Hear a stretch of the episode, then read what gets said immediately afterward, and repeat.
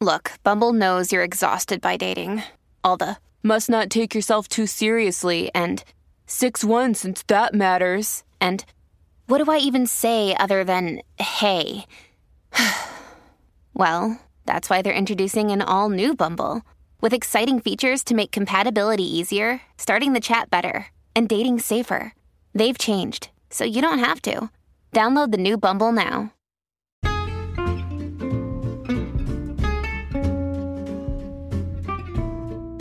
Hello, and welcome to It's a Fandom Thing.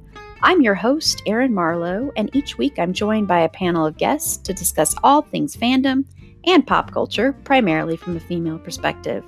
You'll find everything from fanfic to cosplay to Schitt's Creek to Supernatural and everything in between. So put on your favorite piece of fandom merch, set aside that fanfic that you're writing about your OTP, and sit back and enjoy this week's episode.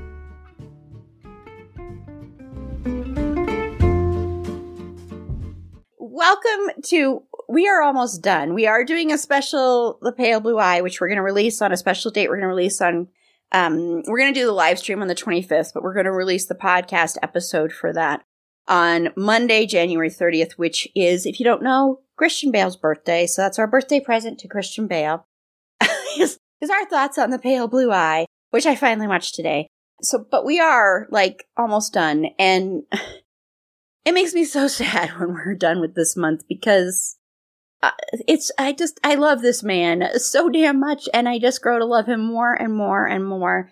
But this will be an interesting conversation talking about Vice. So hold on to your hats, everybody. no. hold on to your hats for the rage. I don't know. I was trying to think of something clever.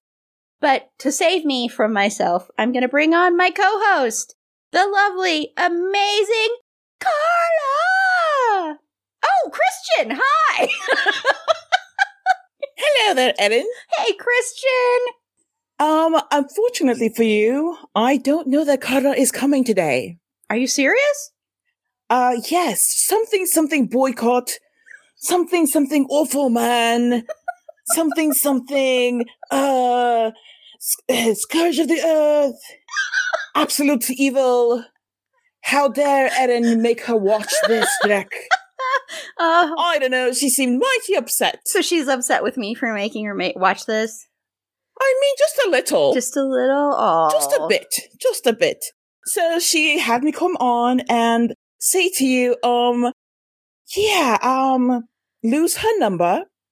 And, um, I don't know. She said that even though she did not pay for the movie that she watched, that she still demands, demands a refund. Okay. I don't know how that works. Perhaps it's an American thing. oh, man. Okay. Well, I am terribly sorry, Carla. I am terribly sorry that I put you through this. So please, please don't go away. Please. Well, let, let me have a confidence with her. I will be right back, or she will. We don't know. We shall find out shortly. Oh, oh, oh. Thank you, Christian. Don't you just love a mystery? Oh, yes, Christian. I do. I love a mystery. Okay, so she apologized. So perhaps you can, Christian, I told you. I told you very clearly, I am done. I am done. This is over. No, but she said she's sorry, and I believed her. So perhaps we should believe. You know, this is you again, just getting in the way of personal interactions with people. Oh, but she's lovely. Why don't you just, you ah. know, fine, fine, fine. Oh, Connor, you're so sensible. Yeah, yeah, shut up. I mean, I love you, Christian. Go have some marshmallows or something. Oh, I shall. Hi, Erin. Hi, Carla.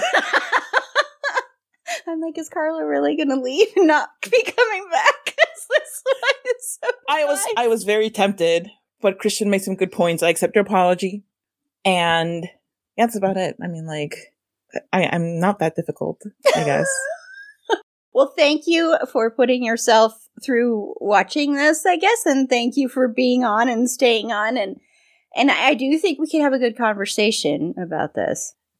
yes. Now, I will just say that the movie was long to begin with, but it felt interminable. But that's because I kept pausing it and walking away.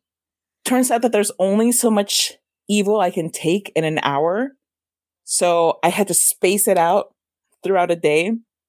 Well, I um this will be interesting. I hope Carla forgives me. She's been talking to me all week, so hopefully she. She's... I was just waiting to spring this rage on you. So, well, I'm gonna just quickly just eh, go over a little bit of what Vice is. Vice is the movie that will make if you, you must. Vice is the movie that'll make you hate me. Apparently, um, make you watch it. But Vice is the story of Dick Cheney, who, if you don't know, I mean, Dick Cheney was our vice was the vice president, not ours, because I'm sorry, I know people in other countries listen to us, but was the vice president of the United States uh, for the two terms with George W. Bush he actually had a lot more say in things that were going on than any vice president before him and probably since I don't know but but yeah he was an unassuming bureaucratic Washington insider who you know he wasn't good at public speaking whatever um, who quietly wielded immense, wielded immense power as vice president to George W. Bush, reshaping the country and the globe in way, ways that are still felt today. He, of course, is played by Christian Bale, uh, Amy Adams plays his awful wife, Lynn Cheney. Uh, Steve Carell plays the equally awful Donald Rumsfeld. Sam Rockwell plays George W. Bush, who is still an awful human being, I want to say. I uh, we will get into how they portray George Bush in this movie, but I do think George Bush is awful. And Alison Pill, who plays one of Dick Cheney's daughters, Mary Cheney, and then um, I also wanted to point out Lily Rabe, because we love Lily Rabe, um, who plays Liz Cheney, or at least I love Lily Rabe uh, as well. Oh, and also, I guess I should point out the narrator, uh, played by Jesse Plemons, who turns out the name is Kurt.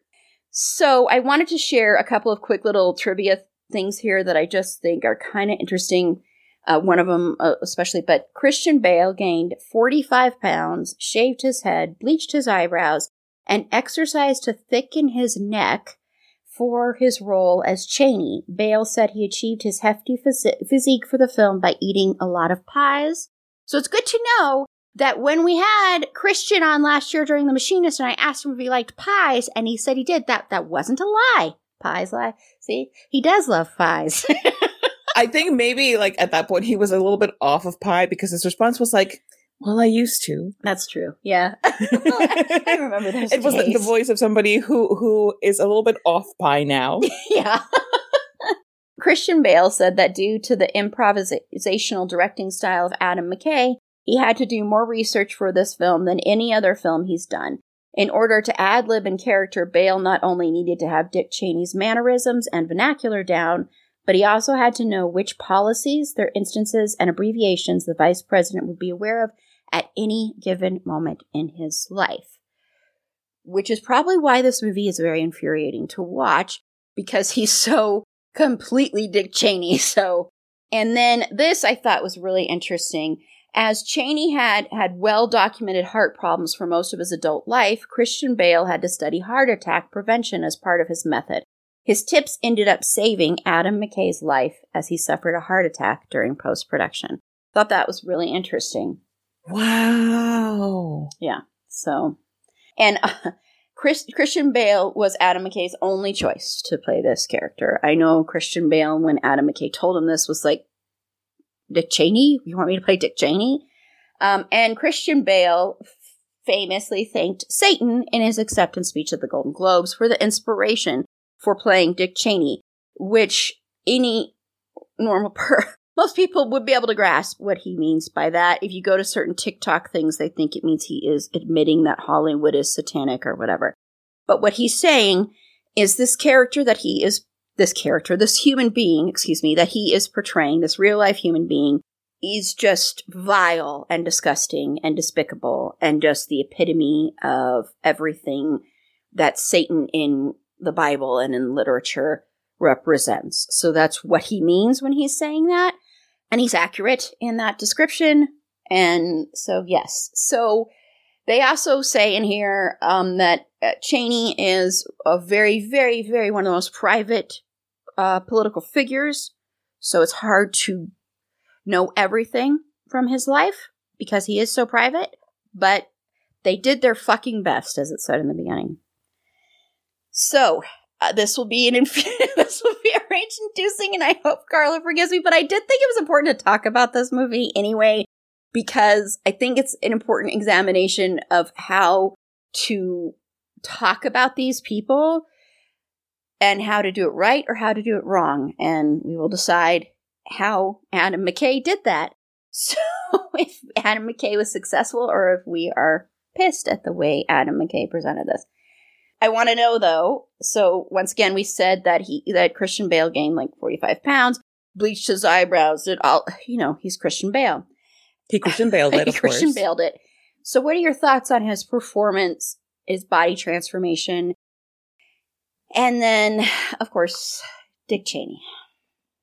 Okay, well, for one thing, you know, when this episode drops, it'll be a Friday. You can go back to the Wednesday episode and you can hear my expanded thoughts on actors having to change their body in significant ways for a role. I, again, you know, this is the kind of thing where it's like, I get why Adam McKay would envision Christian Bale as the person he wanted for this role and why he would stick to it. But there are plenty of actors out there who are already fat and who don't need to put their bodies through unnecessary um, strain to become um, to become heavy. There's also really not a lot of need for prosthetics because again, fat actors exist. There are plenty of them that you're just ignoring by continually casting actors who aren't. Mm-hmm. And so you're depriving not only them of jobs, but you're also depriving the world of their talents. That said, of course, Christian nail, Christian nailed the part. He was amazing. He was spectacular. He deserved every bit of every award that he got for it. And it makes me actually really angry because it's not his fault that Dick Cheney is absolute evil, but it also, you know, the, the movie has a very clear vision and a very clear bent, you know, a very clear bias to it, if you will. And the problem with having a movie about Dick Cheney is that whether you want to or not, you are in a way promoting the immortalization of this horrible person. He doesn't really need the help. You know, he's already going to go down in history for all of the things that he did and said. So it, it angers me that he would participate in this project in the first place. Um, yeah, yeah, it's important to, you know, to highlight what he did and to, to kind of spell it out for the world. But at the same time, it just, it really bothers me to, whether you want to or not, there are people who, who will walk away glorifying this man. So it, it, just a lot of questionable things in there for me. But his performance was perfect. He was, there was not a moment of this movie where you felt sympathy for this man. And I think that that was part of the point. You're not supposed to feel sympathy for him. He's a horrible person doing horrible things that affected and continue to affect the world. And at every turn, he, the, the, the whole, you know, thank you, Satan, for the inspiration absolutely comes through because he is a malevolent force. He's a villain. He's a bad guy. But because he's Christian Bale and he is a brilliant performer, he's smart enough to play him as somebody who truly believes that he's doing the right thing. Mm-hmm. So I think that that's part of why Adam McKay chose him. You know, um, having worked together on, on The Big Short, that's exactly the same thing. Like all of the actors on The Big Short played people who believed that they were not doing something horrible, even though they were. Same thing here. Dick Cheney doesn't think that, and you know, at the end of the movie, that little monologue that, that he gives where he's like, you know, uh, say whatever you want, but you're safer because of me, because of the actions that I took. You can sleep safe in your house at night because I took care of that awful thing for you. And it, he truly believes that. But no, no, it, he's just an, an awful person. But again, Christian Bale plays him as someone who is absolutely rancid from the heart out while believing himself to be the saint.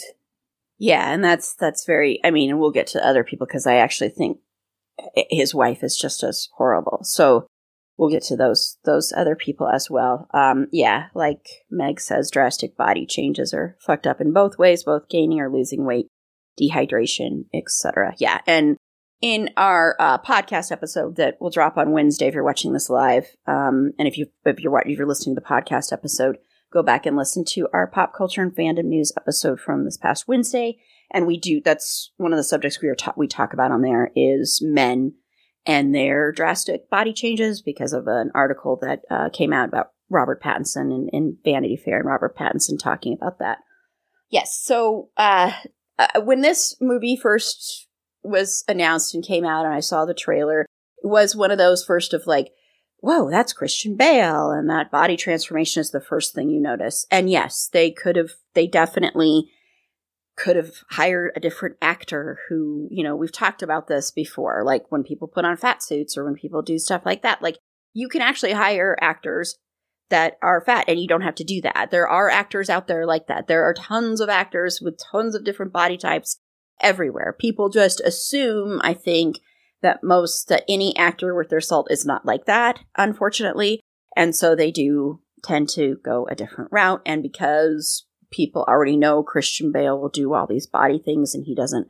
They did do some prosthetic stuff on him for Dick Cheney's like look and stuff, but he did gain all that weight and they know that Christian Bale will do that. So, you know, they they you know, they're like, "Okay, we'll go we'll go with him and maybe it won't be as bad because he's actually going to be gaining the weight so we won't get criticized for doing a fat suit or anything like that."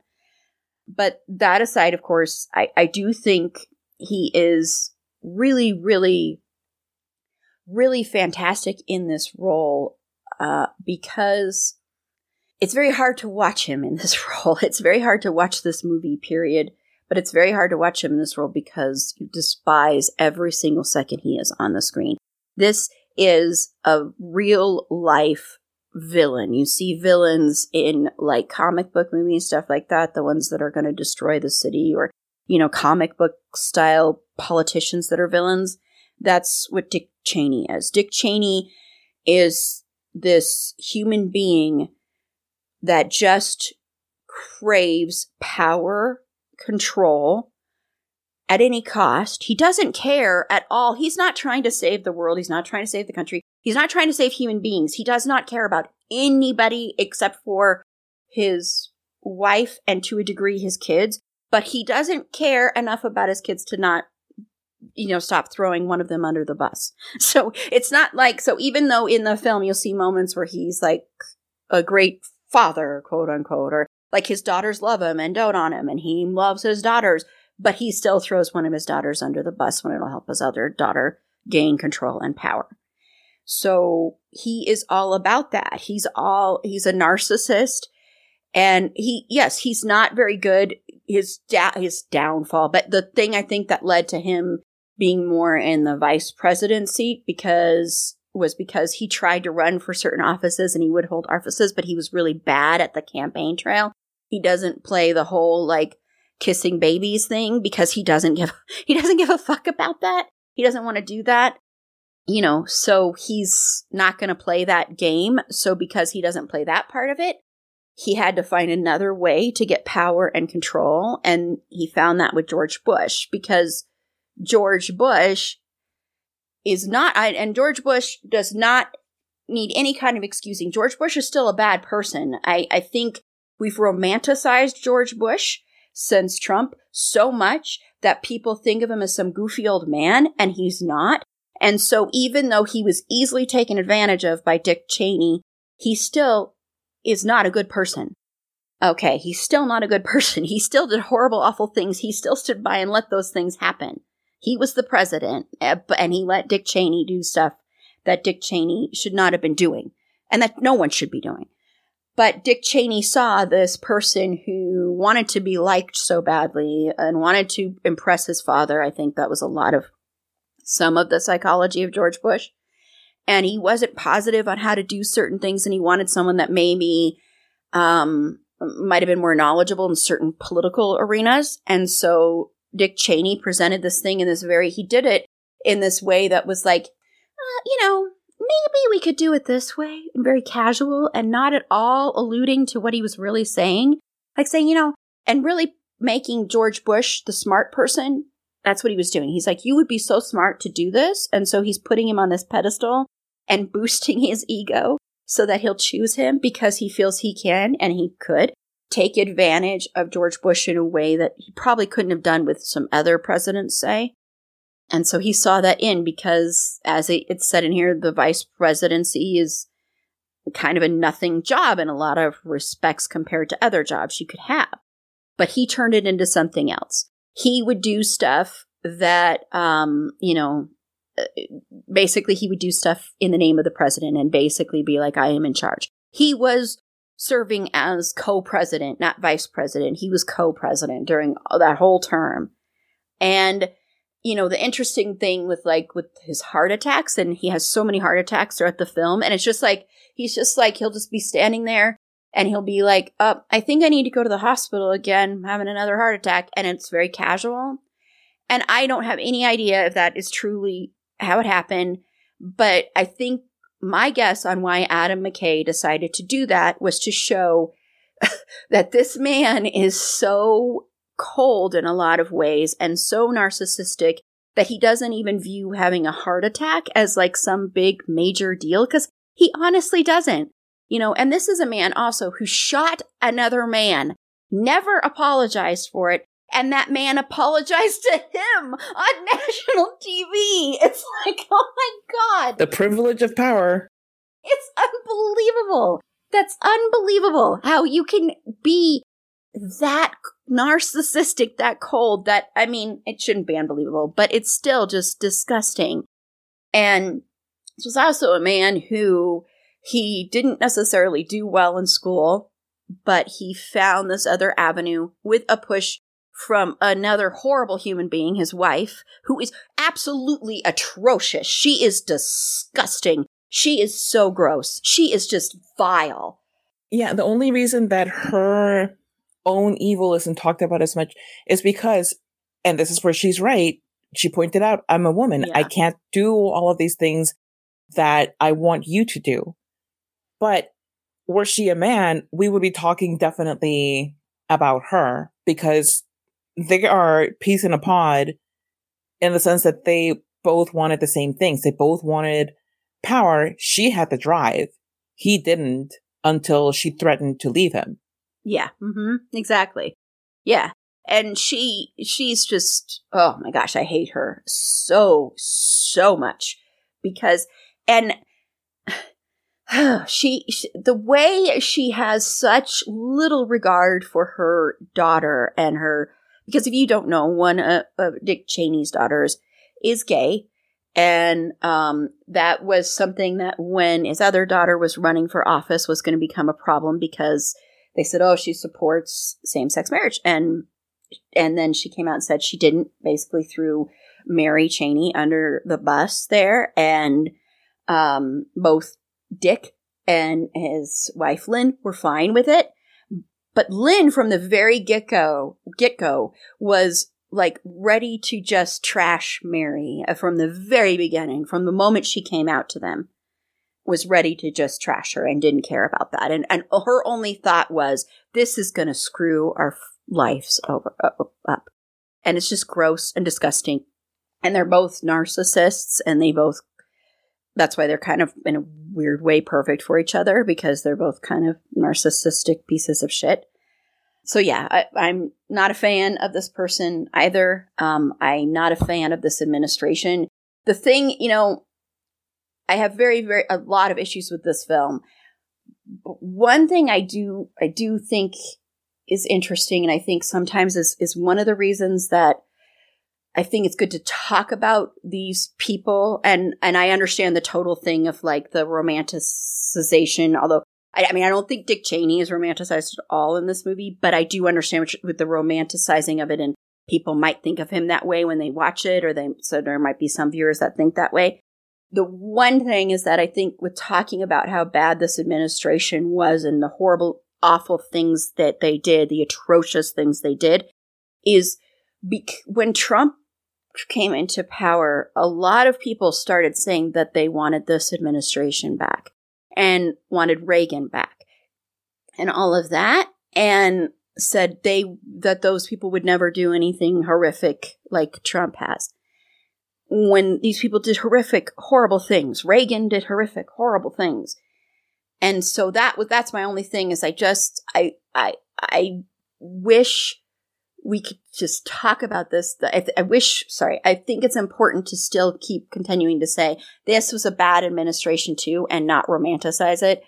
Um, I think where this movie fails the most on that level, and we'll get to it here shortly, is with George Bush. I think that is one of the biggest failings of this movie. And it's one of the things that, uh, and another part too, but that when I first saw this movie in the theater drove me nuts was I was just like, I, I don't know. We'll get to that in a second here. Sorry.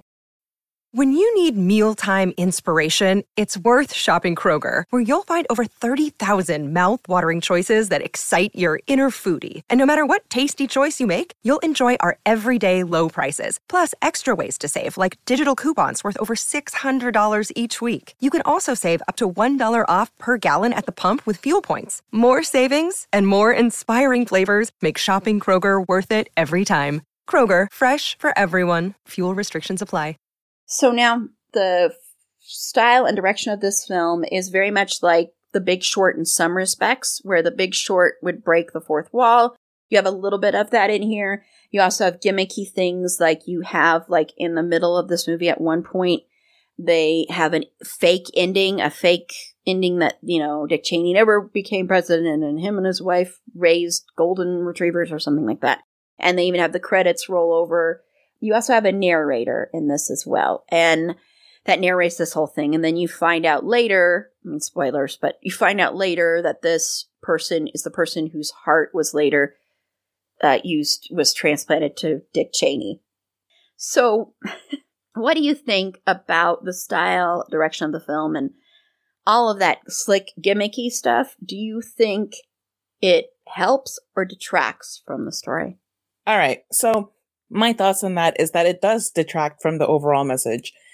It it just makes it into like this cutesy Adam McKay project as opposed to painting a picture of this person. The reason that it worked, I think, in The Big Short is that it was more throughout the whole film and the whole film had a different tone in this, there's a lot of dissonance between the tone of the film and the little gimmicky things. So I think that if they, for one thing, if, if they had gone fully with the big short tone, the movie would have been a complete disaster because you can't treat the two subjects the same. Mm-hmm. But the way that, that he tried to split the difference wasn't helpful either. And I think that he tried to front load it with like let's get let's get my fun stuff out of the way in like the first portion then we'll do the fake credits and then we'll get serious. Because it did get more serious after that but it, it's it was still very distracting and it's like what is this movie trying to accomplish? So i think that that was the, the main issue with that is that you get kind of lost for a bit in trying to figure out what is your point? You know like are are you doing this as a serious exposition on this horrible person? Are you going to try to justify him in some way by making it this kind of fun thing? Like, what are you trying to get to? The, the place where it did work was with the narrator. Having the narrator be the person who ends up being the heart donor, I thought was very clever. But you didn't need to see the narrator so much. You didn't need to see him in little vignettes as part of uh, what's going on in America at this time in Dick Cheney's life. That was that was not necessary. Um, it would have it would have sufficed to have him be a guy who's getting ready to go out on his bike. That would have been plenty. He didn't need to be at 9-11. He didn't need to be in Afghanistan. You know, he didn't need to be a dad in the 60s. None of that was necessary. And it just really took away from the impact later on. so it, it did kind of pull a little bit from what could have been a really great way to to attack a very tricky subject. And th- that's the thing, like th- this movie kind of ends up failing in a lot of ways because it's Adam McKay. You know, and, and as much as he is a good storyteller overall, those anchorman sensibilities are still there and he's still trying to get those out.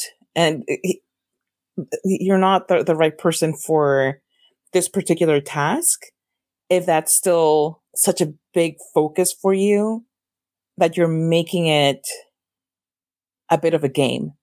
And, you know, like the, as a form of appreciation for 80, Amy Adams and, um, Christian Bale, that Shakespeare little section was beautifully performed, but it was so out of place. and it's so disrespectful to the audience. You know, like it, it's great to see them doing something like that as actors, you know, showing that, wow, they, whoa, thank you for showing off your range. This is not the place to do it. Yeah. And the reason that I say it's disrespect- disrespectful to the viewers is because you're kind of telling us, you know, we can't trust you to pay attention to this very important story without doing something silly and hilarious. Like, I mean, I, I don't think that the people who showed up to go watch Vice, you know, went because they needed to be entertained. People who show up to watch a movie about Dick Cheney are not the people that you need to worry about their intelligence or their ability to follow events. That's just, that's, a, that's just a very silly, um, mechanism. It, it's like very patting yourself in the back, Adam McKay. You know, like I, am glad that you thought it was funny, but this is not the time. I, I thought I thought it, it, was good to include like all of the heart attacks and all of the events and showing just how cold he is in general and, you know, um, and all of that. But I kept thinking, you know, like, God, I hope that his heart just stopped and never restarted. And the last three, 30 years have been just a nightmare that I've made up in my head. Yeah. And of course that doesn't happen, but not to say that it's Adam McKay's fault for that false ending, but it does kind of like, kind of ruin the immersion into the experience for you because he did that. Mm-hmm. I don't know. Like, I, I don't know how else to put it. it. It's, it was unnecessary. Yeah, no, and, and I, I think if Adam McKay had been making a movie that was a satire and that wasn't about a real administration, wasn't about a real person, and he was trying to make a satire about people in politics and stuff like that, this would have worked a lot better because what happens when you put in that stupid Shakespeare soliloquy that's so cringeworthy, and it's not because of the performance, it's just, it's cringeworthy. It doesn't belong there. You are cheapening the fact that you are talking about these vile human beings. You are not talking about a joke on Saturday Night Live. You are talking about vile human beings that did vile things.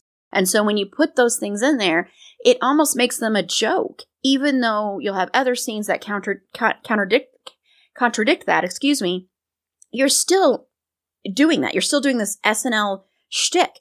And the problem is, is that like, and I know I mentioned it when we did our big short episode, when you have a gimmick as a director, I think some directors, when they land on a gimmick that works, like worked so well in the big short, of having the fourth wall breaking, having those little vignettes of like real life stuff and and then having celebrities explaining the financial market. When you have those little things and you get praised for it, I think somewhere in some creators' brains, they're like, well, I have to put that in every project I do then.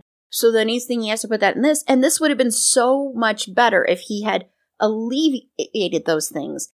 And I am not a fan of the narrator at all. That's one of my least favorite parts of this movie. And the reason it is, is because it feels so false and so fake to me.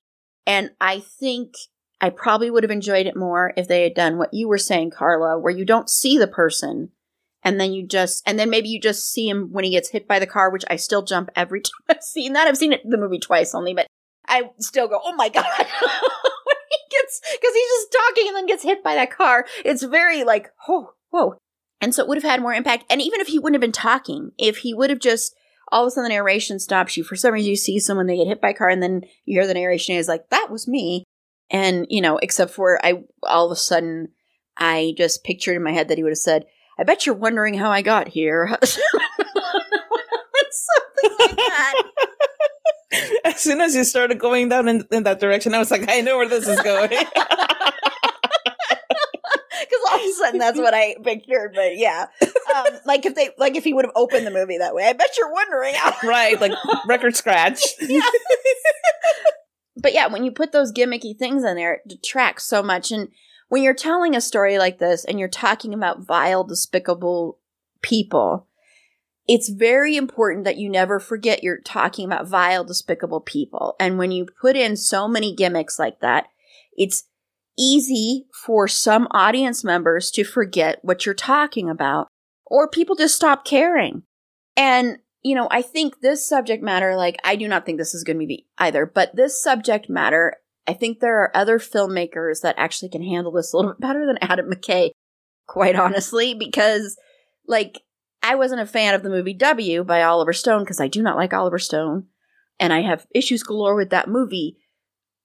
But that was handled a little bit differently because Oliver Stone, even though I don't like him, he does know how to make a political movie. He does know how to work in that, that realm and to not cheapen it. And this is cheapening it because once again, if this was a fictional character, that would be totally different. I mean, you, I mean, everyone would go, oh, this is probably supposed to be this person or this person, but it would be different because he's not outright actually this person. So it does it, and it also cheapens the performances, frankly, because the performances are great, but it cheapens them. It's like you've got these great. I know Fergie. Fergie agrees. Fergie's like, Fergie's like, I love Megan from the movie Megan. That's Fergie's idol, is Megan. or you, Meg. I don't know. I don't know if Meg's still watching. Um, but um, but it does. It just cheapens everything all around. It and it's really kind of annoying. And while I think he does it still to an extent in Don't Look Up, I think the reason it starts to work better in Don't Look Up, even though I I totally understand why people don't like that movie, and it doesn't mean you're not in favor of saving the environment. That was the stupidest thing that happened around that time. Just because you criticize a movie about the environment doesn't mean you're not for saving the environment. Give me a fucking break. Anyway, but I think that gimmick works much better in that one because it's kind of in the big short realm where it's like you're not talking, you're talking about a vile, horrible topic, but you're not actually talking about like this thing, this, the politics and what happened to this country. You are talking about a comet that is representing the environment that's coming to hit the earth and destroy us all. So that's that's a little bit different. Um, or asteroid. I, now I can't remember what it was, but whatever. That movie is so super depressing. Anyway, I don't know if Carla's seen it, but that movie depressed the No. hell out of me. no, I don't really want to watch it. I'm already concerned enough about the environment. I don't need to add that extra layer of anxiety. I know. I watched it on Christmas Eve last year, and I'm like, why did I do this to myself? oh my I god. was so depressed. I was uber depressed on Christmas because of that movie. So thank you, Adam McKay. He's the villain. Let's make a movie about Adam McKay. yeah, I think it's a good movie, but but but I think the gimmick works better in that because of the subject matter. And there's never this thing of like, oh, maybe we should be for this comet that's about to hit the Earth. There's never that kind of you know ambiguity. Am- I cannot speak tonight, but anyway, there's never that in there. Even though I know for a fact that Adam McKay is not a fan of these people, he's not a fan of them, but he's running the risk of making them so laughable that we don't that we forget what horrible atrocious things they did because it's important we never forget that and you know it runs that risk of what we have already done since Trump and thinking that this is like the whole you know memes of the friendship between Michelle Obama and George Bush. It's that that whole thing. It's like oh this this goofy old man that's in there doing these paintings. Well he's just such a great or you know, the way we glorify Ronald Reagan when Ronald Reagan is responsible for, uh, he just is responsible for lots of deaths and lots of horrible atrocities. So, Anyway, so what are your thoughts on the other performances in this? You know, if, there's one thing with Adam McKay is that his movies are loaded with great acting. There's just, I mean, even Tyler Perry is in it, and he does a good job. he was he was as good as as Colin Powell. I was like, damn it, but I hate Tyler Perry. I know. That's what I was thinking the whole time. I didn't mention him when I was, you know. I'm like, I can't stand this man, but he was so good in this. Like, oh, you're gonna make me praise this person that I can't stand.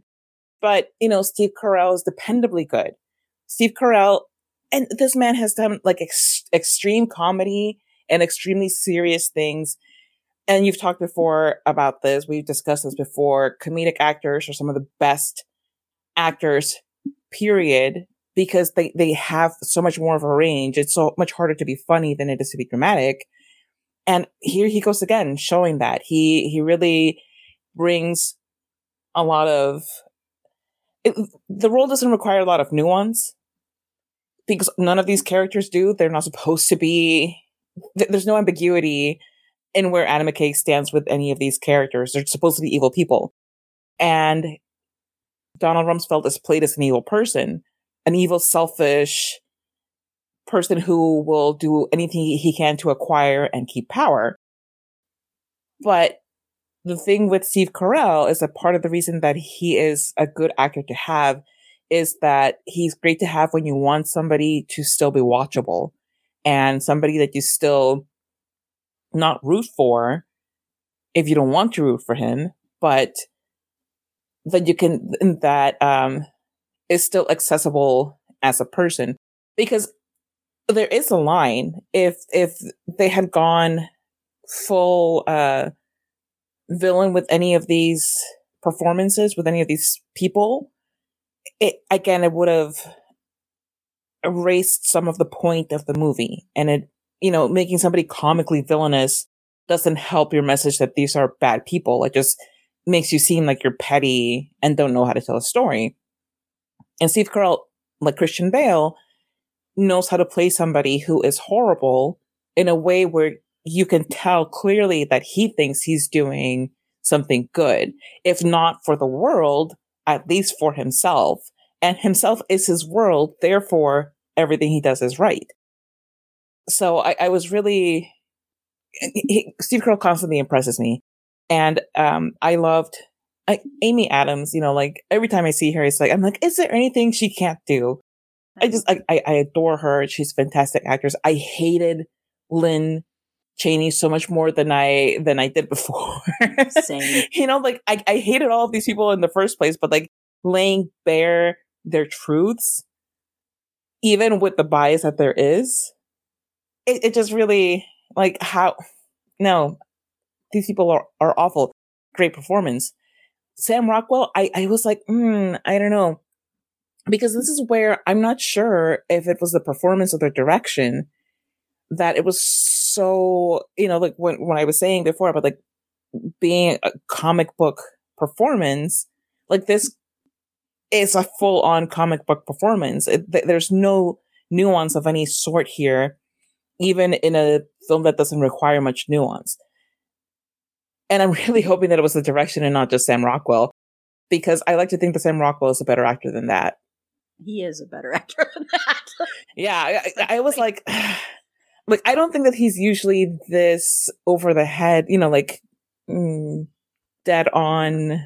Yeah, but I, I was like, I, I guess what we'll talk about it more later, right? Because like yeah, I, I was like, mm, yeah, this. Yeah, it's it's next to the gimmicky stuff. It's my b- biggest critique of this movie, um, and that's why I was so I was like, when the Academy Award nominations came out during this year, um, Christian Bale was nominated, and of all of the supporting performances in this movie, Sam Rockwell was nominated. Sam Rockwell over what Steve Carell was doing. Which I know, just, which I was like, "Are you kidding me? Even like, did Tyler you not Perry, watch the movie?" I know. but seriously, like, if you're looking at the supporting performances, Steve Carell was, you know, far and away the better performer than Sam Rockwell. I don't know if Amy Adams was nominated. Let me go look because now I can't remember because she's so fa- fan flippantastic. She, yes. you know, she lived in uh, Castle Rock, Colorado. I always like to point out that oh, she's a Colorado she? person. I was like to point that out because what I love about her and what I love about her being in this is she, for so long, I think people thought she could only play like the good girl, and she can play a lot of other roles. So yeah, she she bared some teeth in this, and I, I was really glad to see her, you know, not stretch her wings, but like show us that stretch because she's always had the chops. She has, but yeah, I, they don't always give people the chance to to show everything that they that they have. Mm-hmm. She she was nominated. Yes. Okay, good because she deserved to be nominated. She was she was like so good in, in this movie. You cannot have you, you can't have just Dick Cheney be just carry all the evil. No. Because as bad as he is, he's not the only bad person. And his wife certainly contributed and egged on and added to this. You know, if she had, if she had left him, yeah, I wonder. You know, yeah. what would what would the world be like if she had left him when she threatened to? Um, what would the world be like if I, so many what ifs, mm-hmm. right? And I, I, I, think that if you don't have a performance as strong as Amy Adams is, like it, it just, it, it would have missed a lot of the punch that Bale's performance had. Yeah. And Bale and Amy Adams, Christian Bale and Amy Adams have done three movies together and they have great, they work really well together. You can tell um, they trust each other a lot. Um, Christian Bale, uh, when they were doing American Hustle, which I don't know why this wouldn't have been the point where he would have said, I'm never working with this person again. But anyway, he did get in David O. Russell's face when he was being very mean to Amy Adams and told him basically, you know, knock that off, cut it out, don't do that. I wish that would have been the point where he would have been like, I'm never going to work with this asshole again. But anyway, but yeah, she's she's so so good, so good. And Steve Carell is fantastic as well because Steve Carell, you know, he's playing this smarmy, smarmy, smarmy, sleazy, like you want to take a shower after you watch him kind of guy. And he also, though, adds some nuance. Like the scene when Dick Cheney, because, you know, Dick Cheney first started out working as like basically like his aide assistant because I don't even think Dick Cheney necessarily even had a political party necessarily. I think what happened was he saw, and that's the way it seems in this movie, he saw Donald Rum- Rumsfeld speak and he loved what he was saying so much because he saw a kindred, awful, evil human being. And so he ba- he asked another aide, uh, "What party is is that guy in?" Republican. Oh, I'm a Republican. So that was kind of how it kind of worked. Um, so he, Donald Rumsfeld took him under his wing and shaped a lot of who Dick Cheney became as far as politically. I think Dick Cheney was always a horrible person. Dick Cheney wasn't like this good person that, but there were some people that did shape him, like, like Rumsfeld and like Lynn, his wife.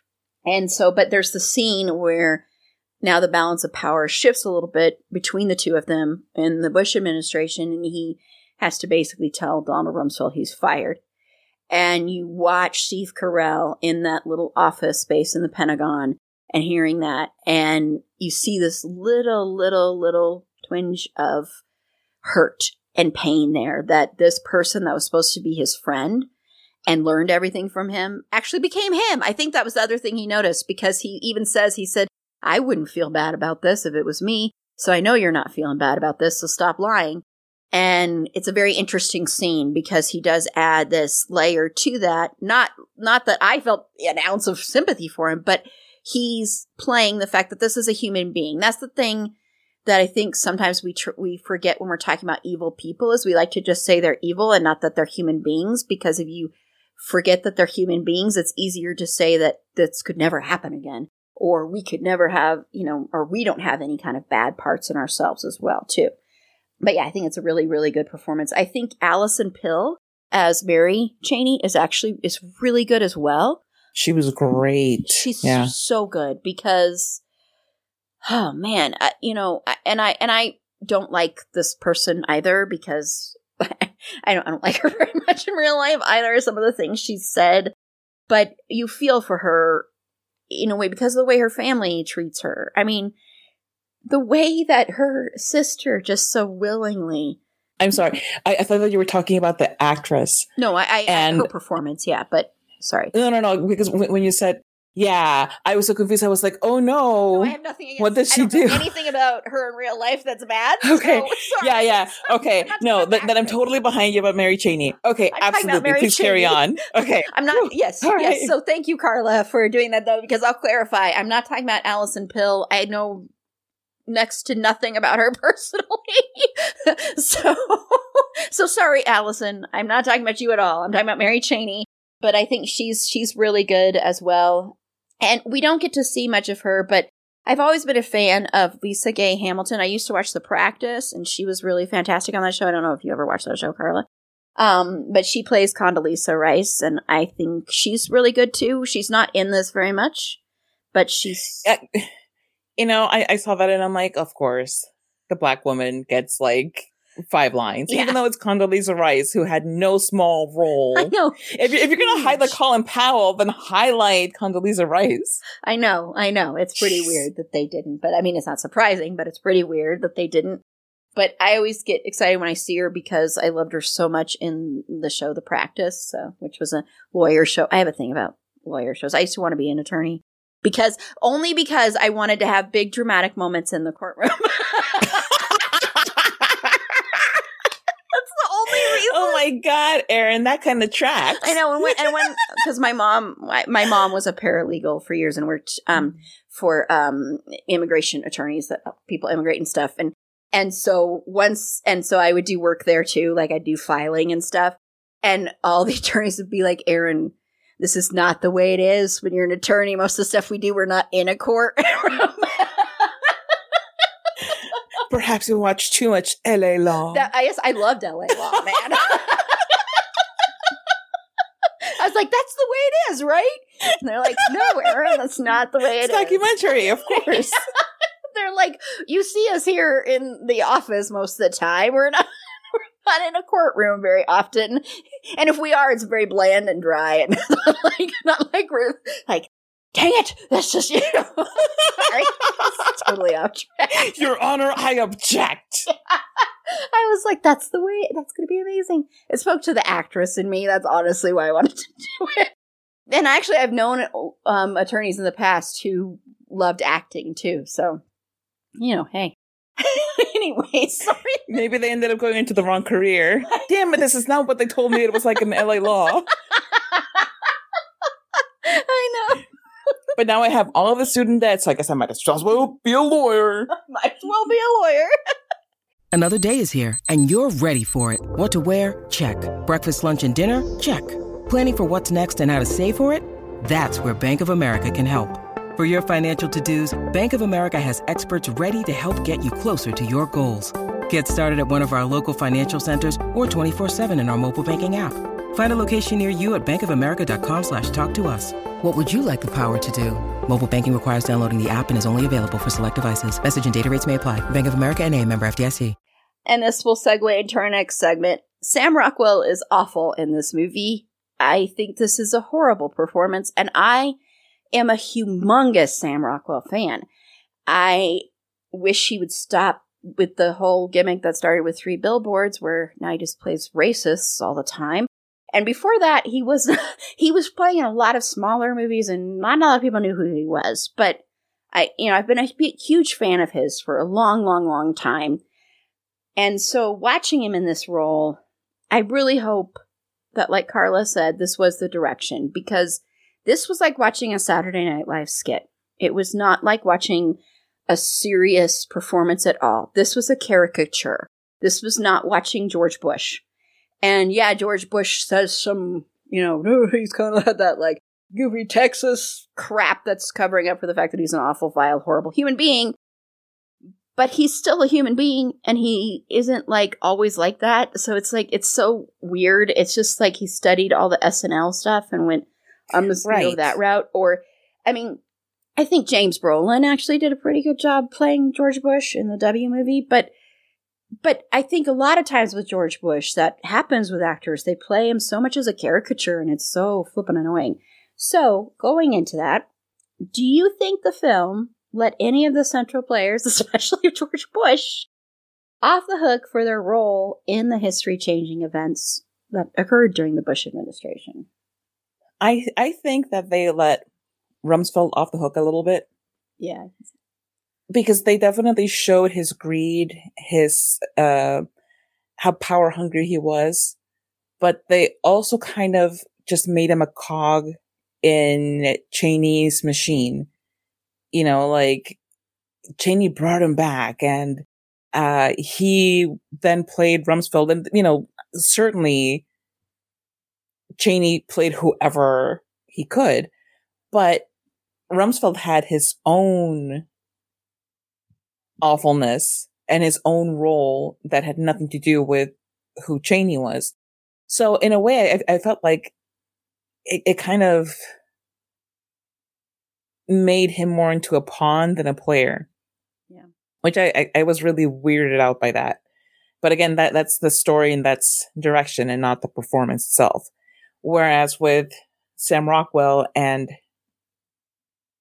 George W. Bush, it was completely a mess. Like it really detracted from the whole movie. You know, like the gimmicks were bad enough, but this performance was just mind bogglingly bad. Like what was the point of turning W into basically Will Ferrell and SNL? Like, what was the point? You know, like, did you do that on purpose? Like, who decided that that was the direction in which that was going to go? Because they absolutely fed into this whole idea that, oh, you know, don't, you know, why are we so upset about George W. Bush? And mm-hmm.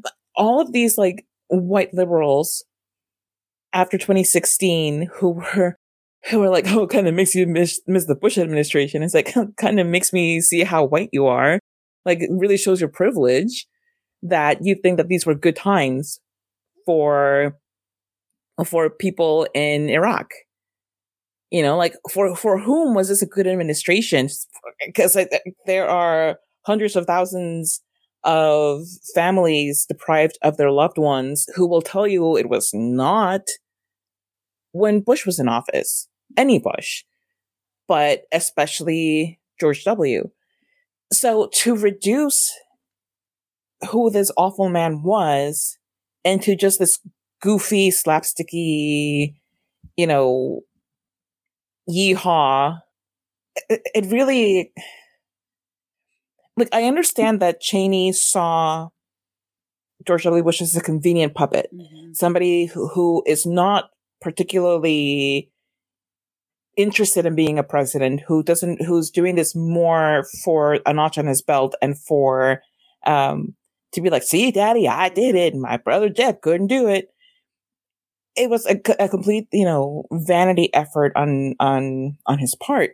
And cheney saw an, as an opportunity to rule the way that he wanted to rule but from from the shadows.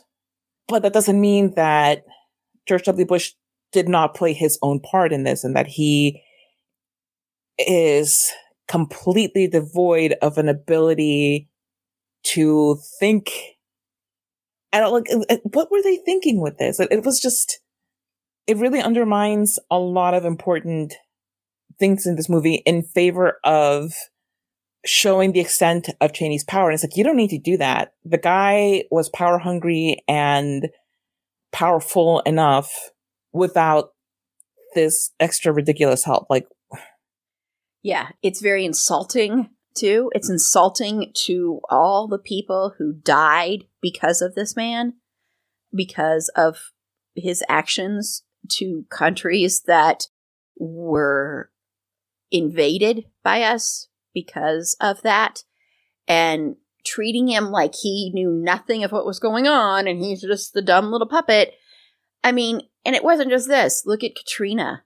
That I mean, that is another thing where he just had no no compassion, didn't do what he should have done, and you just have that picture of him in his plane looking at all the it's horrible and horrendous. This is a horrible human being who did horrible stuff, is responsible for lots of deaths, is racist, is power hungry as well, and has so many, and took his daddy issues out on the country and on other countries.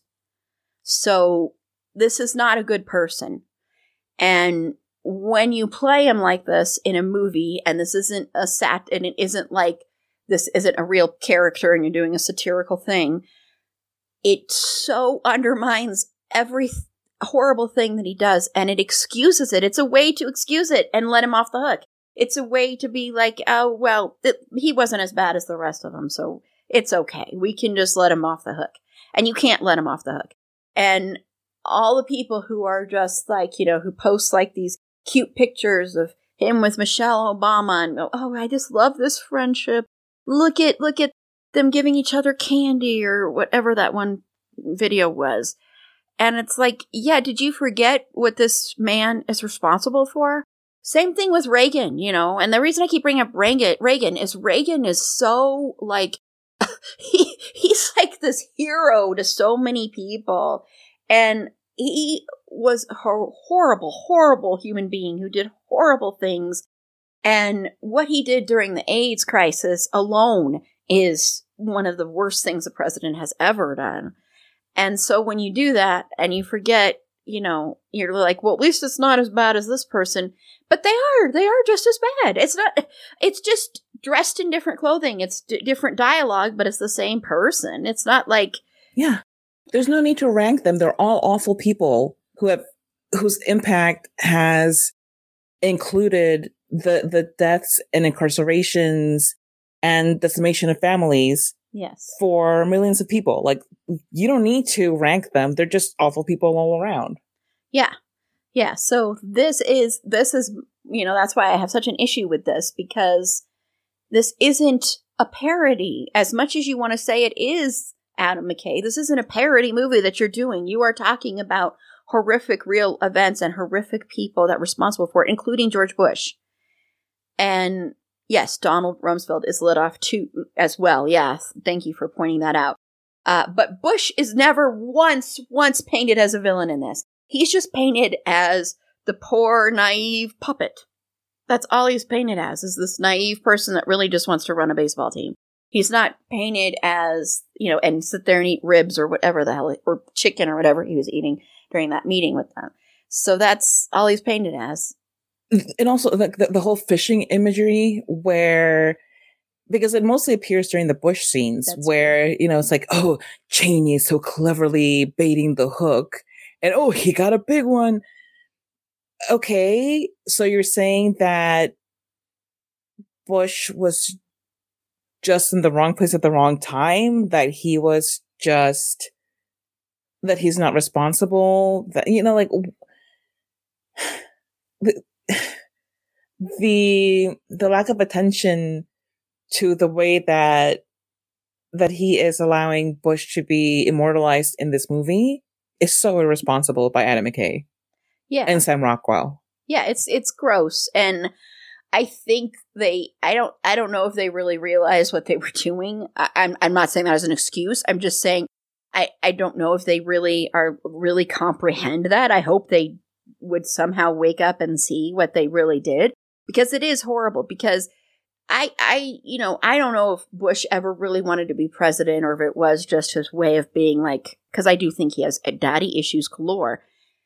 But he still did this. It's it's not like he didn't do it. He still did it. He still I mean if he really didn't want it that bad and if he really was like didn't want to have that power or control, he would have never run again. You know, it's that thing. He would have resigned. He would have, whatever. But he's too much of a piece of shit to do that. So it's, it's just gross to me. And, you know, frankly, we wouldn't have the other horrible, horrible people that come after this into the limelight without these people. So it's not like they, they are to blame also for the people that follow them, in my opinion, frankly.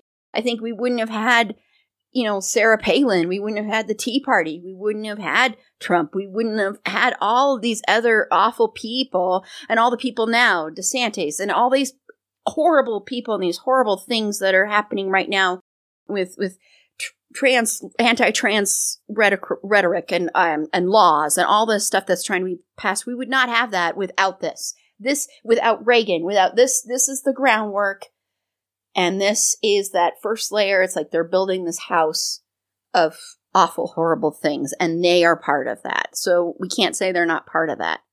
Yeah, maybe they wouldn't have done everything that other people did, but they still did horrible, awful things. And they probably would have done the same things if they were presented in that. That's Yes. the thing, because it's all about power. Absolutely. They don't care about the Yes. people. It's about power.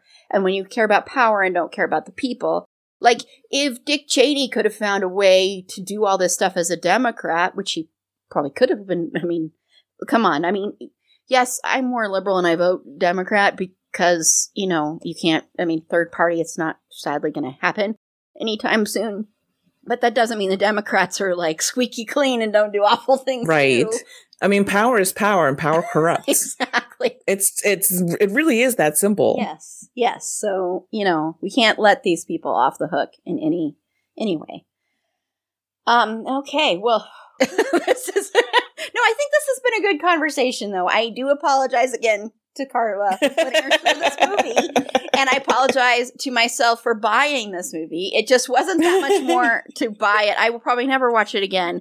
But it wasn't much more to buy it than to rent it. So I'm like, okay, I'll just buy it, whatever. Because then that way it will give more time for other people to watch it. There you go. but um, I know we've talked about this already, but is there anything else you want to add about why it is important to maybe not put it into movies like this, but to never forget stuff that administrations like this do and other horrible people do?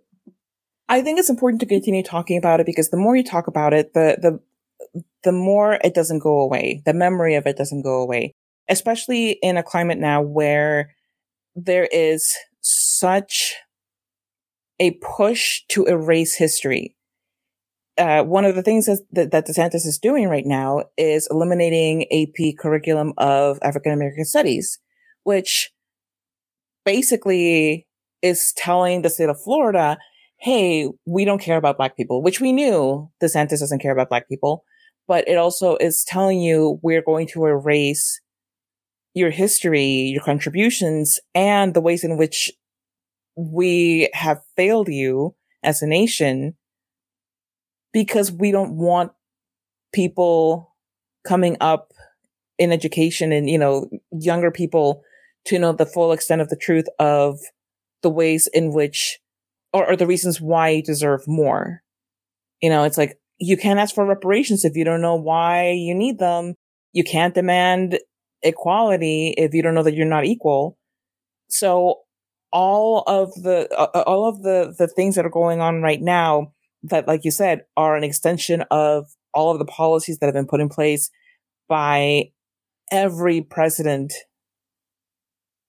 from the beginning Yeah. of the United States. All of these things, that's the only real trickle down. The only real trickle, because trickle down economics does not exist. The only trickle down that there is is white supremacy. So all of these policies that have been, been enacted and perpetuated and continued silently or, or overtly, if we don't continue to talk about them, they fade into the ether. And to not have a record of them somewhere means that we continue to live in the dark. And that's why the, um, the implosion of, of Twitter is purposeful. It is there to, to silence people who are trying to enact change because Twitter is one of the, the, the biggest organizing places that has existed in the last 15 years. And it's one of the places where people go to to learn about history, their own history, the history of other people. This is where a lot of a lot of people that I know, a lot of my white friends have have learned about things like like Tulsa and uh, uh I can't even like think of all of the things that that have come to light through Twitter. So by not talking about them, not bringing them up, contributes to the erasure of the history of people and how that history the, the effects of that history continue through today as um, in oppression in the the structure of the patriarchy and of white supremacy. So yeah, it, it's it's a very big deal when we see things like this silenced, and it's why it's important to not allow that silence to to take root.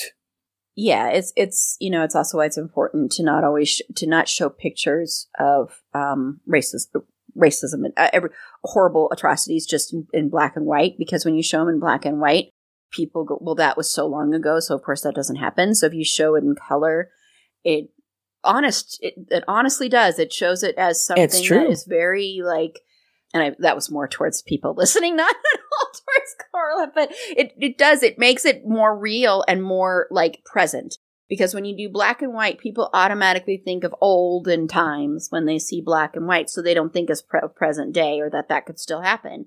So that's why it's important to do color photos. So like when did when was the first time that you saw a color picture of Martin Luther King? Because for me, it was in the last seven years. Yeah, same. And, and that's it's on purpose. Anytime that, that you see that you see pictures of JFK in full bright color, but you see pictures of Malcolm X and Martin Luther King in black and white, it's for a reason. Yeah, yeah, very, very, very true. Yeah, that I think probably when I went to Atlanta was uh, also one of the first times I saw a bunch of those pictures in, in, in color by going to the to the museum there. But yeah, I think that's why it's so important. I did, you know, I saw um and I can't remember which TikToker it was saying, you know, for Martin Luther King for MLK Day that you should be sharing only pictures in color because it is important to realize that that was not that long ago. And also it makes you realize this stuff is still hap- this stuff is still happening. It's not like this is ended.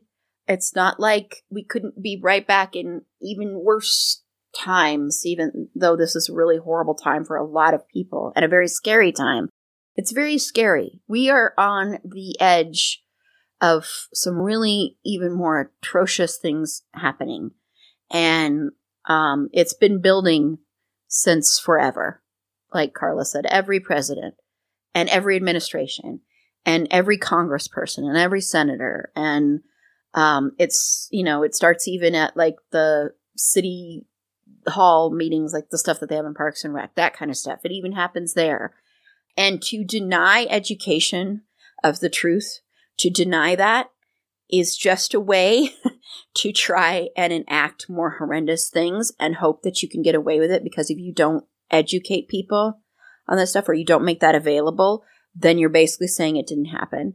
And if you say it didn't happen, then you can get away with doing it again easier. That's the thought process. So the more you can take that away, the easier it is to infiltrate and to enact um, and to put in laws and stuff that will make it worse for people, for for um, for any marginalized community, for any. That's what the goal is, and that's why if you take away education, take away those learning materials, if you make everything in black and white, and you say that was the olden days, then it makes it a lot easier to get away with atrocities because people will claim ignorance and say, well, that's never happened before, or we don't know about it. What are you talking about? Racism is extinct. I mean, you know, people say that because Obama was president, that racism is gone. The whole post-racial thing? Yes. Please. Oh my God. When, when like overt racism and xenophobia, anti-Semitism has only gotten worse, like, okay, sure. Yeah, and there's a really um, uh, Laverne Cox, who you don't know who Laverne Cox is. She's an amazing trans actor. She's just she's an incredible actor. She became well known once she was on Orange Is the New Black, and she was on Meet the Press. I believe I just I saw clips on TikTok where she's talking about all the anti-trans legislation uh, that's come about. Especially she was talking about a lot of Florida and, and other places. And she was also talking about all the anti Semitism. And she gives a very, very, very good history lesson in there about Hitler and how Hitler went after a lot of LGBTQ people and, and went after the trans community. And people don't talk about that. Uh, you the pink triangles and all of that. So go watch that. If you just want to watch one thing of that, maybe I'll, I'll put I'll put it in the show notes. And just watch what she's talking about because what she's saying is this is where it starts, and if you let this go, it's gonna build up, and that's why they're they are starting here because, as she said, she said people can say, "Oh, the trans community is so small that it won't doesn't doesn't matter," and that's how they do it. So, rem- so just go go watch that because I think that's a very good little thing that she's talking about with history, and we don't talk about that. People don't know that. I mean, I don't think very many people know that part of that of the, of the history of of Hitler and what Hitler's regime did. I don't think a lot of people know, you know, that part of it too. So, and I think a lot of people, for some reason, feel like uh, they, they that trans people have just now exist and when it's such bullshit. It's one of the most ridiculous thing things. It's like the the parents who are like, you know, I don't think that, that there are that many non-binary kids. I don't think that there are that many trans kids or gay kids. It's just that they, they see it on, on the, on the TikToks. They see it on the Instagram. And so they want to copy that because it's trendy. It's like, um, no, Martha, what's going on is that they are seeing themselves more readily throughout the world and are saying, wow, I'm not weird. There's nothing wrong with me. I'm just one of many people who are not straight or not just man, woman. It, it's, it's no, you know, just like with a lot of things that, um, where you see a rise in, in anything that is being talked about more openly. It's not that there are suddenly more of this, there's not suddenly more of this happening. It's just that people are recognizing whatever it is that, that they're seeing now more because it just happens to be more accessible. There's more information about it yeah. for you to identify with whatever it is that, that is being more publicized. They're not suddenly more gay kids, Karen. It, it, they're just seeing themselves openly, being loved and appreciated and allowed to exist. Like the problem is you. Yes, exactly. I mean, it's like, yeah, wouldn't you rather people feel like, oh wow, I I feel more love and acceptance. I feel like maybe this will be safer for me now to be myself, to be authentically who I am.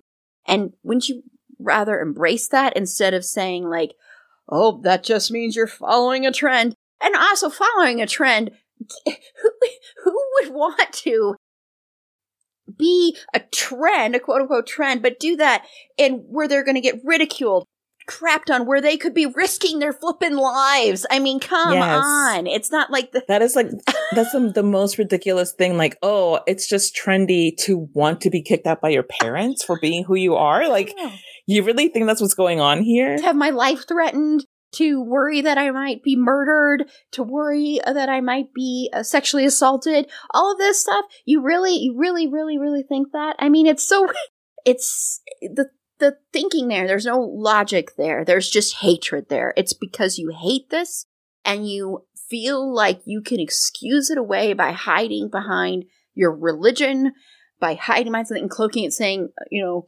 I love the sinner, not the sin, and that whole bullshit, which is just bullshit. It's just a bullshit excuse for you to be a bigot, to be racist, to be transphobic, to be Islamophobic, to be xenophobic, to be everything like that. You could you you just use that as an excuse to be a hateful, horrible human being. And it's because it's maybe it makes I don't know, you can sleep better at night, whatever, but it still makes you an awful person. I mean, it doesn't change the fact that you are an awful person. And it doesn't change the fact that all these people that did these horrible things are awful people. Just because someone does a different different level or a, not even level but a different sort of like lane of awfulness uh, doesn't mean that the this other awfulness that was done wasn't awful. It's just an extension of that. It's just a continuation of it. It's just a repeating a replica of it. This episode is brought to you by Snapple. Welcome to the Snapple mm, Market Auditory Experience. Close your eyes. Imagine you're walking into your neighborhood store. You make your way to the back and reach for your favorite Snapple flavor. You can't wait. You take a sip. Whoa, that's a lot of flavor. Hmm. What flavor are you holding? Now open your eyes and check out Snapple.com to find ridiculously flavorful Snapple near you. Well, this has been. I actually, I think this was. It, it's infuriating, but I do think this was a good conversation. I, I hope Carla agrees. Yes, it was. I shall never watch this movie ever again. I will try to scrub it from my memory, but I'm glad that we had this discussion. well, I'm I'm I'm sorry again that I put you through this, but but thank you for for going on this vice journey with me. We never have to watch this movie it's, again. it's fine. I will get over it. I will eventually fully forgive you and not just say that I forgive you. That's good. Because I want you to continue to do the Christian Bales and the other podcasts. oh, wow. no, I meant like I want you to be a part of it. um, but I will do a quick uh, six degrees of Finn because this is supremely easy. Um, once again, I can't use the Big Short, so Lily Rabe. I could also have used Alison Pill too, but Lily Rabe was in um, Midsummer Night's Dream, which a version of it with Finn. I absolutely hate it, but they were in it. They were, of course, an American Horror Story too, but, but I wanted to not use that one, so I, I really do not like that version of Midsummer Night's Dream. I'm sorry, Finn. I just sometimes when He's going to sit there and cry. Well, if you listen to the episode that I did with Jen, my podcast range went on my streaming bubble when we talked about Finn Wittrock, we both did not like this movie, so I know he knows about that episode. So he listens, wow, so now you're telling him, well, in my defense, Jen didn't like it either. Just saying he's probably like, God, I'm sick of hearing about how much you don't like this movie. It's one of my favorite things I've ever done. he's crying right now while he's doing crossword puzzles. and getting his, his hair deep conditioned. Getting his hair deep conditioned. His scalp massage and a deep conditioning as he sobs. As he sobs. I'm just picturing that right now. Oh my gosh. oh man. I didn't like it. but my, lush, my, my, my hair was so luscious in that film. I don't understand. I have no idea. He might have been bald. I didn't watch it, obviously. it, it was nice. It was nice. okay, so there you go. it was. It was. But it is. It was. It's a um version of it where like they're in the present day, but they're doing the dialogue the same from the Shakespeare play, and sometimes that can work, and sometimes it really doesn't. Well, if it wasn't directed by Baz, by Baz Luhrmann, then obviously it wasn't going to work. well, I actually don't. I'm, I'm not a Baz Luhrmann, Luhrmann fan, except for Strictly Ballroom. No. Okay. I'm just thinking of the Romeo No, and Juliet version I that, know. that he did. That was wildly popular for whatever reason. Well, you want to know a funny story is um, when that came out in the movie theaters. In the movie theaters, I don't know why to say movie theaters. Back in the day, we used to go to these rooms. well, I lived in Boulder at the time with, and my roommate worked at a movie theater, and I worked at Blockbuster. I've said this a hundred times before, which was great for entertainment. And my friend said there were so many people that would walk out of that movie in the middle of it and go, "Why isn't this subtitled? I don't understand what they're saying." oh my god. so yeah, You mean they didn't attend high school in the United States? I know. I'm like, what? what? Because I feel like everybody was forced to read Romeo and Juliet at some point. Yes, it, it's very yes. It was all these. uh, It was well, they might not have been in high school yet. I think it was a lot of like because you know Leonardo DiCaprio was a heartthrob back then because this was after. was Oh, just, like- that's right. So they wanted a Titanic and they got a Shakespeare. Yes. Oh, those poor souls. yes. Uh, and listeners don't already know I I I hate Romeo and Juliet, so yeah. Oh, You know, Ellen, Christian, you got your serious Hello. face on. Hi. I do. I do because you brought up Shakespeare. Uh huh. And I just want to say hmm that that very movie, Romeo and Juliet, Yes. was what inspired me during the Shakespearean uh, style portion of Vice. I cribbed everything from John Leguizamo in Romeo and Juliet. You did. He inspired my performance. Satan inspired my performance of Dick Cheney, but John Leguizamo inspired my Shakespearean performance. Wow. Well, No, no, Erin, yes, I only bring that up because I really want to. because I really want to. You've done other Shakespeare stuff, though. But that is my proudest moment. That's your proudest moment. Oh well, And I would thank you to take it seriously, as I did. Christian. no, no, no, no, no. Thank you for your time, Erin. Okay, bye. Ta-ta. Ta-ta. John I mean, it's Shakespeare. Performance in Romeo and Juliet. Not not discounting that performance, just picturing Christian Bale going, "What's my inspiration for this scene?" Oh, I know. John Leguizamo. and this particular Baz Luhrmann's Romeo and Juliet. Hey, you, Christian. know, like y- y- inspiration comes to you from the least expected places. Well, and you know, we all love this uh, wonderful thing that Carla has brought into our lives. Her amazing spot on Christian Bale impression. Spot spot on. Like if you ever need like if Christian Bale's out someday on a movie because that's very Christian Bale, I'm sure, whatever. Yeah, I'm so sure he would just randomly not show up one day, like, oh, I've decided to take a sabbatical. yeah, that sounds so much like Christian Bale. Um, Yes. the sabbatical does if he didn't have anything already planned, because I don't think he. There's a TikTok where he's talking about he doesn't really want to work all that much. so I'm sure you know he'd be fine with a sabbatical, but he he's that that work ethic thing. But if you ever need someone to replace Christian Bale, look no further than Carla. I mean, I can easily fill in. You don't even need a body double. Look at me. it's it's true. Do I not have the face and body of a of a white 48 year old man? and the voice. She gets the voice Everything. perfectly. The mannerisms. Everything. There is nothing about me that does not scream Christian Bale. I'm constantly stopped on the streets. Christian Bale, is that you? Can you do American Psycho? And I'm like, no, no, you're mistaken. I am but a suburban mom. Suburban mall. now I really, really want to see a movie with you and Christian Bale in it.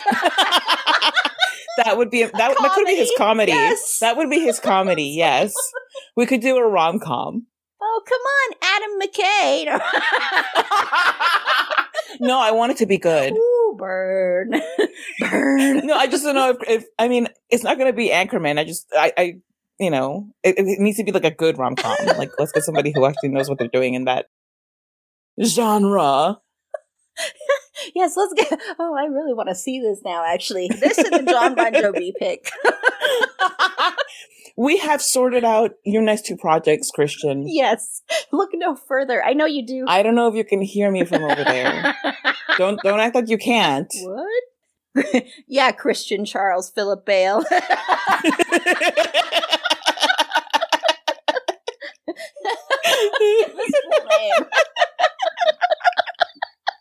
His full name. That's only for when he finishes the marshmallow and doesn't throw away the bag. Which happens more than you'd think. Doesn't surprise me. But anyway, but I because I know you have one project that is it, they you haven't even started filming it yet, but you're playing some priest or something. I don't know. Why You're not? playing Christian? Why not? Why not? I, I really want you to do a comedy though, and I, I I think the only reason you haven't done it is because people don't think you can do comedy. I don't understand why you're hysterical, but anyway.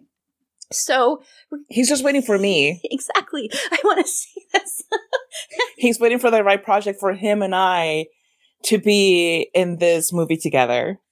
And I get it, Christian, but you know, live your life. Live your life. Please. Oh my gosh, this needs to happen. I'm gonna write this. this is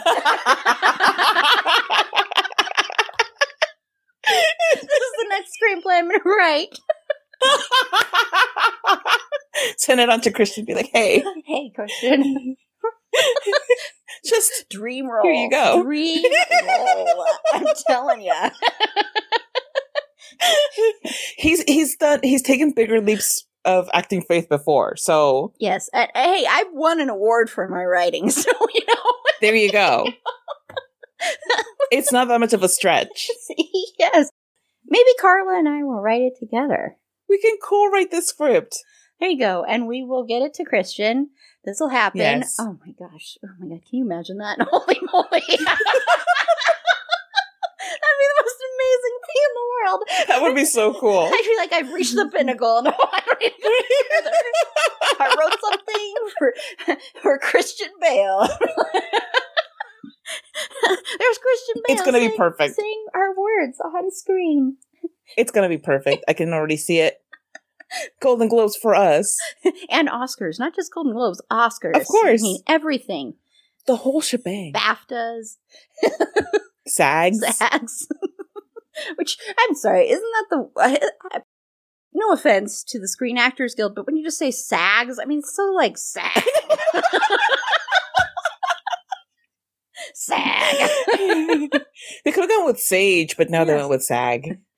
You're a SAG member. okay, anyway. Oh I guess we can close this out. Do your oh yeah, you did your your degrees. I did, yes. I did my degrees Okay. because I insulted, you know, and then that's what led to Christian Bale coming on. So, once again, love you, Finn. hey, Finn, maybe I'll write a little bit part for you in this as well. He he can be the, the the younger cousin who is helping Christian Bale get the girl. Oh, I love that. this is going to be the best rom com ever in the history of the world. hey cuz, I came to stay for the holidays. oh my gosh. Okay, Carla and I have to go to start writing our screenplay. But so, Christian, just you wait, man. Just you wait.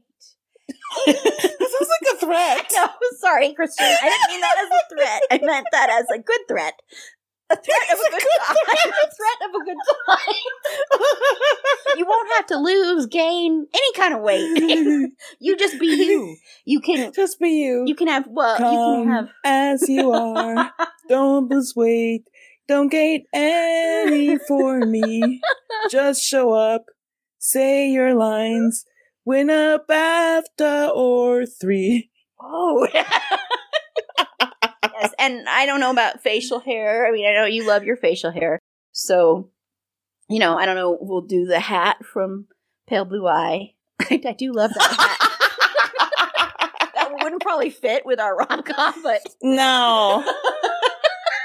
no. The 1800s would not have been a great time for me. no, I, I, I didn't mean we'd put it in that. So- I just I know, I'm kidding. kidding. 'Cause I don't want to write from that period anyway. So No. no, no. Maybe maybe he just has a hat fetish. I don't know. Oh my god. This is turning more into a horror movie. So, Erin, um, Let's close out. Uh, we, we won't do that. Nix the hats. 86 the hat. yes, and we're not going to make him an architect like they love to do in rom coms. we will get you a real profession. yeah, nobody's ever an architect in real life. Are you kidding me? Okay, we are going to close out for real. Okay. so, Carla from Bedwetter Behead, where can they find you so they can follow you and, and get updates on this rom com? Well, first they can follow my podcast, Bedwetter Behead, which Meg and I co-host, and we almost soberly discuss characters from TV shows and movies, which you can find anywhere where you get your podcast. And you can also follow us on Instagram at bed.wet.behead.pod.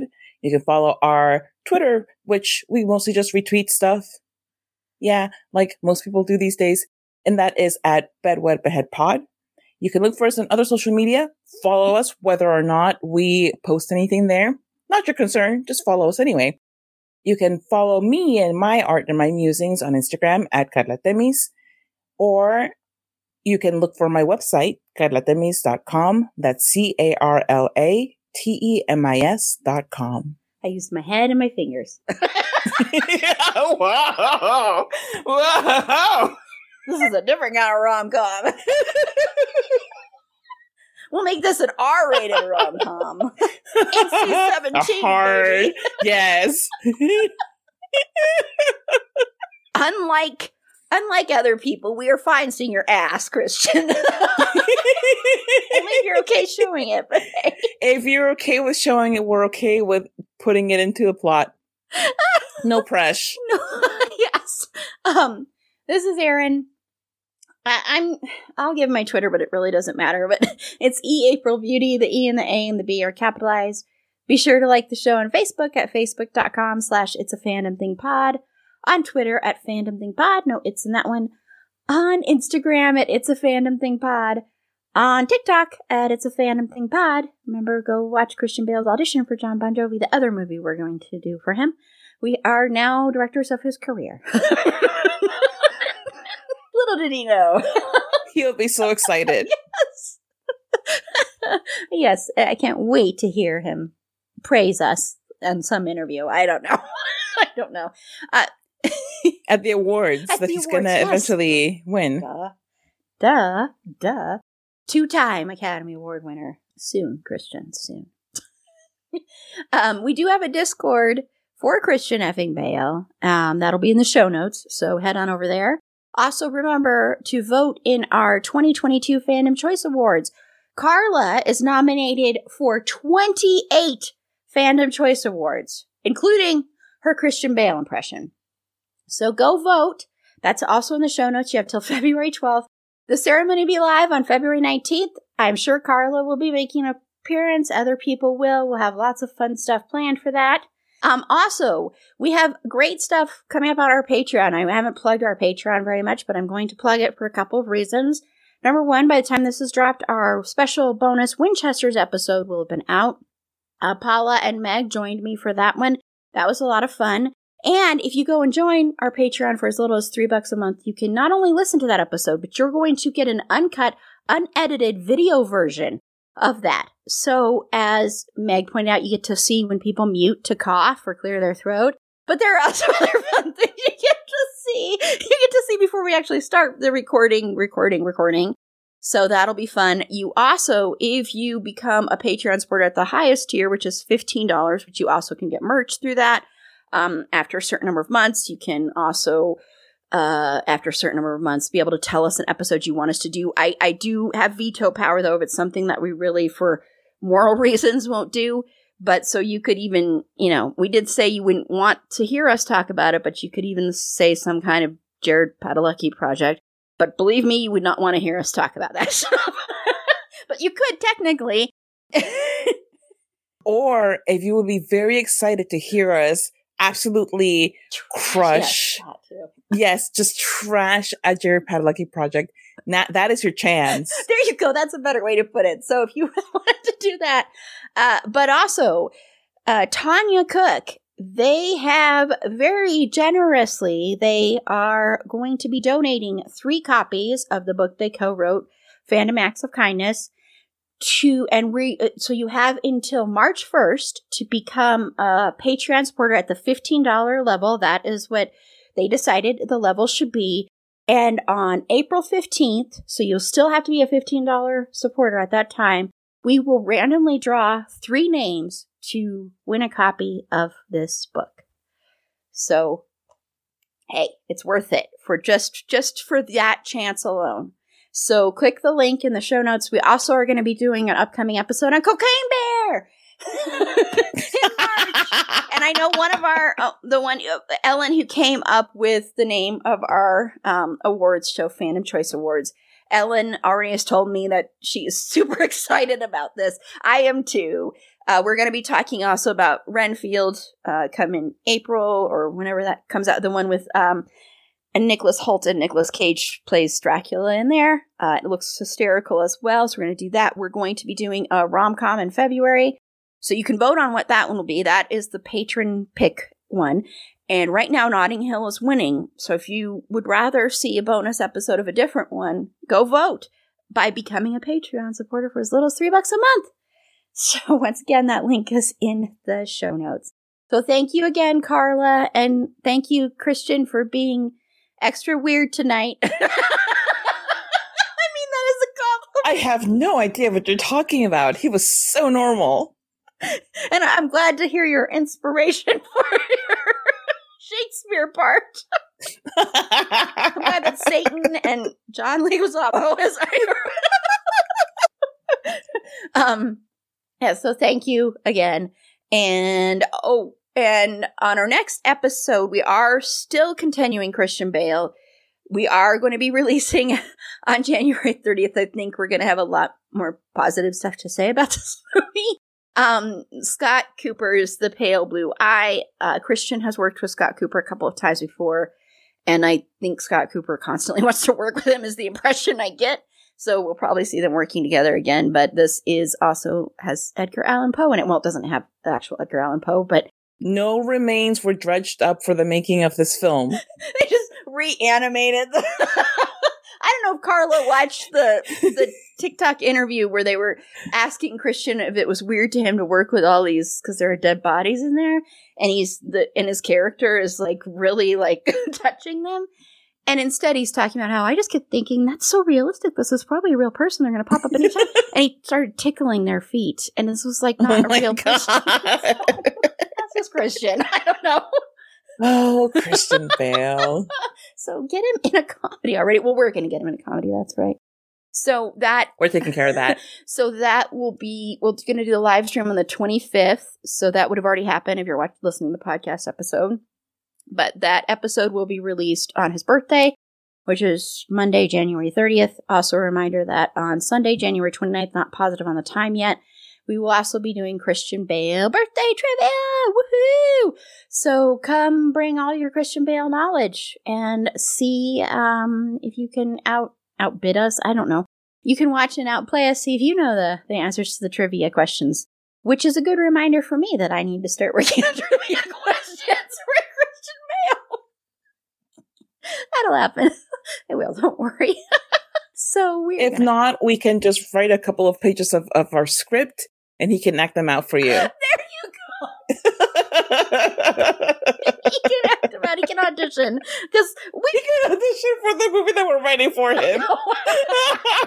Christian, we are insisting that you audition. I'm insisting you come to my house and audition here, just so I can meet you. for very normal reasons, yes. totally, totally. Yes. So, so until next time, remember it's a fandom thing.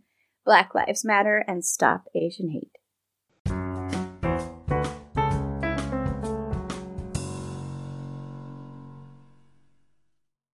Hello, it is Ryan, and we could all use an extra bright spot in our day, couldn't we? Just to make up for things like sitting in traffic, doing the dishes, counting your steps, you know, all the mundane stuff. That is why I'm such a big fan of Chumba Casino. Chumba Casino has all your favorite social casino style games that you can play for free anytime, anywhere with daily bonuses. That should brighten your day a little.